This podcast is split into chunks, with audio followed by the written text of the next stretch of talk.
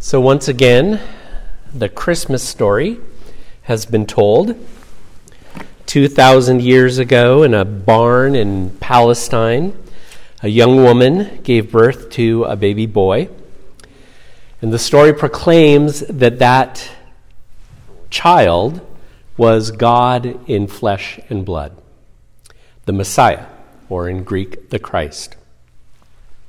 Now, as much as other stories have grown up around this particular one uh, Santa Claus, Frosty the Snowman, Rudolph the Red-Nosed Reindeer, uh, The Grinch, Elf, starring Will, Will Ferrell, the movie.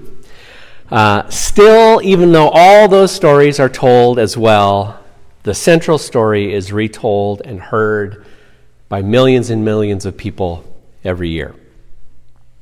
The only thing left to decide is how we and the world will respond to the story. The story invites all people everywhere to share in life with God through the life of the child.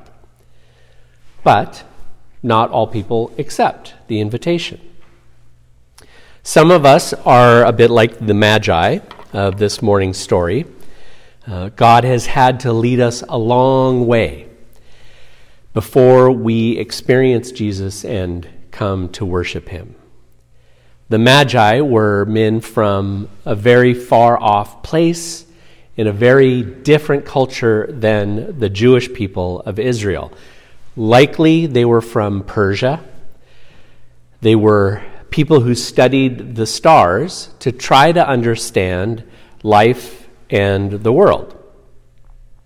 They were people that were searching for meaning the best way they knew how.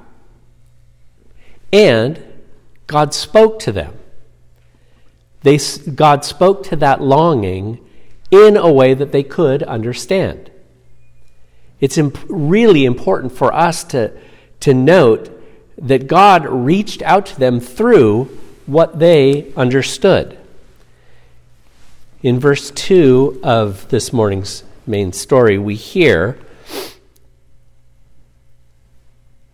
that they uh, come looking for the king. They ask Herod where he is, the one who has been born king of the Jews. We saw his star in the east and have come to worship him. God spoke to them through something that they knew. And even after they receive more specific information and revelation about the king from the newborn king from the Hebrew scriptures, which is also an important addition, even though God again speaks to them through the stars, the chief priests and the, mag- uh, the, the theology professors essentially tell Herod that the scriptures say that the newborn king will, the Messiah, will be born in Bethlehem Herod uh, shares that news with them, and they go to look. And then we hear, even after they've gotten that more specific information from the scriptures, that after they had heard the king, they went on their way, and the star they had seen before in the east went ahead of them until it stopped over the place where the child was. When they saw the star, they were overjoyed. God has led them both with what they know and through the scriptures to their ultimate goal, which is the Christ. On coming, in verse 11, on coming to the house, they saw the child with his mother Mary, and they bowed down and worshiped him. And then they opened up their treasures and gave their gifts. They returned to their previous life but now having experienced God in the child. Some of us are like the Magi. Uh, we've tried to find understanding and meaning in our lives and in the world, and God has led us a long way through both what we have known and through the scriptures to our ultimate goal, the child Christ. We now know the story. The only question is will we bow and worship? On the other hand, some of us are a bit like Herod. And I say only a bit like Herod because Herod was a horrible human being, atrocious human being. William Barclay notes that Herod was insanely suspicious of people that were trying to take his power. Over the course of his reign as king, Herod killed his wife, his mother in law, and three of his own sons, as well as other people, because he was uh, afraid that they were all after his power. He knew that he was so despised that people would be overjoyed when he died. So he decided he set, made an order, and he had a number of very prominent citizens of Jerusalem arrested and held captive. And he followed that order with another one that when he died, immediately upon Herod's own death, all of those prominent citizens were to be killed in order that there would be tears shed on the day that he died. That's why I say that uh, we're only a bit like King Herod. Um, he, was, he was horrible. When the Magi then come and ask him where the newborn king is, they ask King Herod, Where is the newborn king? We hear his response, fairly understated, I might say, that when King Herod heard this, he was disturbed, and all Jerusalem with him. That phrase, all Jerusalem with, with him, at first caught me, but as I read more, it becomes more understandable.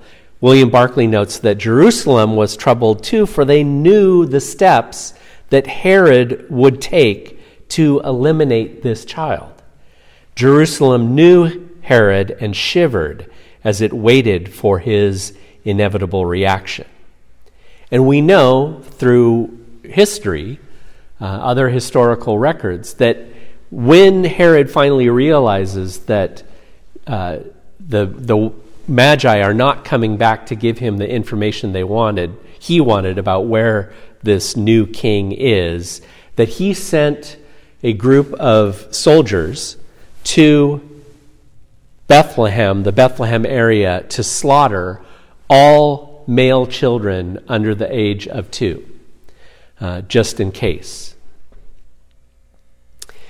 So, um, I say that none of us here are exactly like Herod in the fullness of his response to the story of the birth of the child Christ.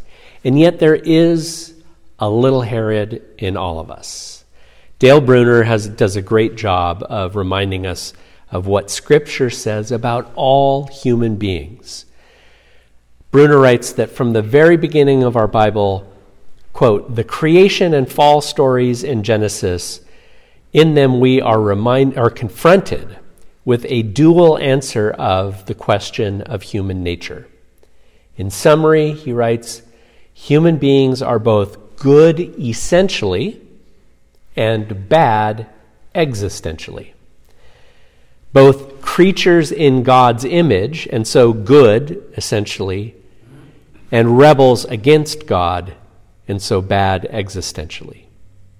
He concludes, he concludes, therefore, that Herod serves as simply a more graphic representation of what all of us are more subtly within.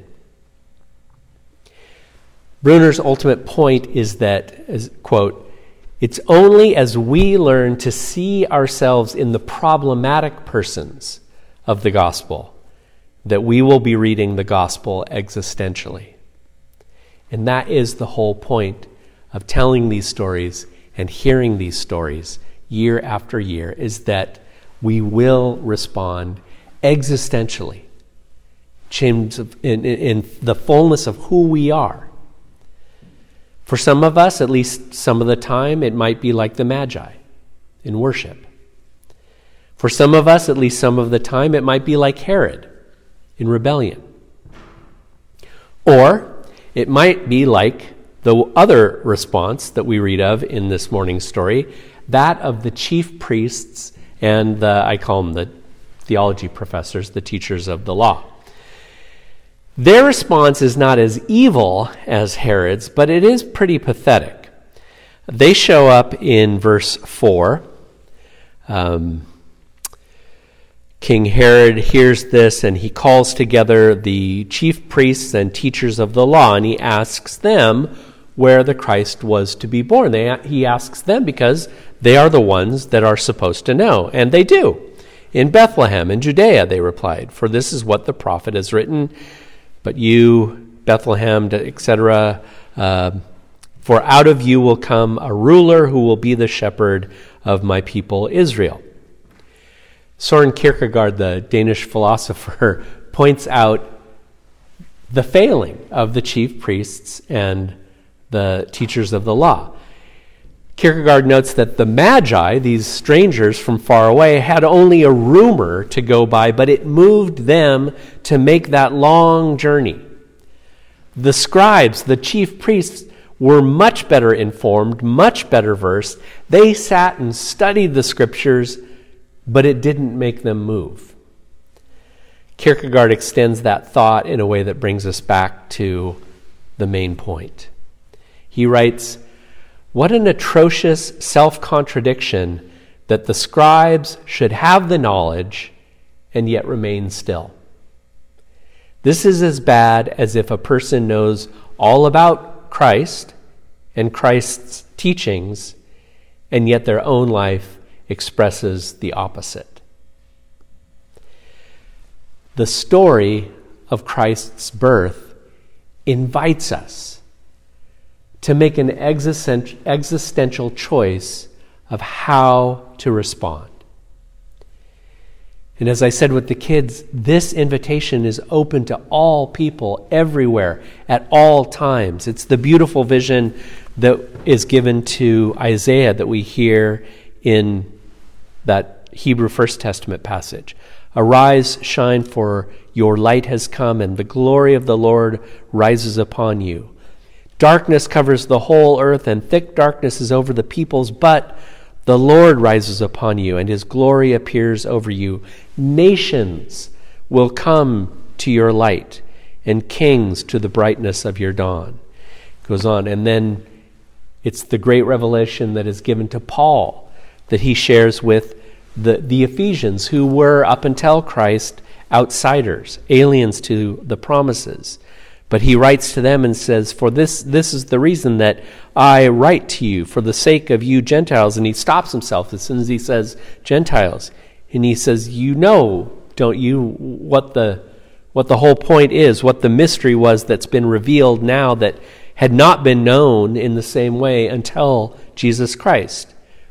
He says, The mystery is that through the gospel, through these stories about Jesus, the Gentiles are heirs together with Israel, members together of one body and sharers together in the promise in Christ Jesus.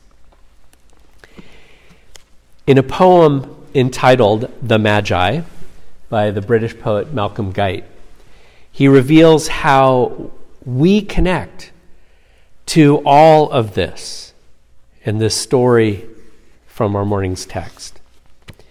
He writes, It might have been just someone else's story. Some chosen people get a special king. We leave them to their own peculiar glory. We don't belong. It doesn't mean a thing. But when these three arrive, they bring us with them. Gentiles like us, their wisdom might be ours. A steady step that finds an inner rhythm a pilgrim's eye that sees beyond the stars. They did not know his name, but still they sought him. They came from otherwhere, but still they found. In palaces found those who sold and bought him, but in the filthy stable, hollowed ground. Their courage gives us, our questioning hearts, a voice to seek, to find, to worship, and rejoice. The story of Christ's birth invites all people to share life with God through the life of the child. The only question is how will we respond? Amen.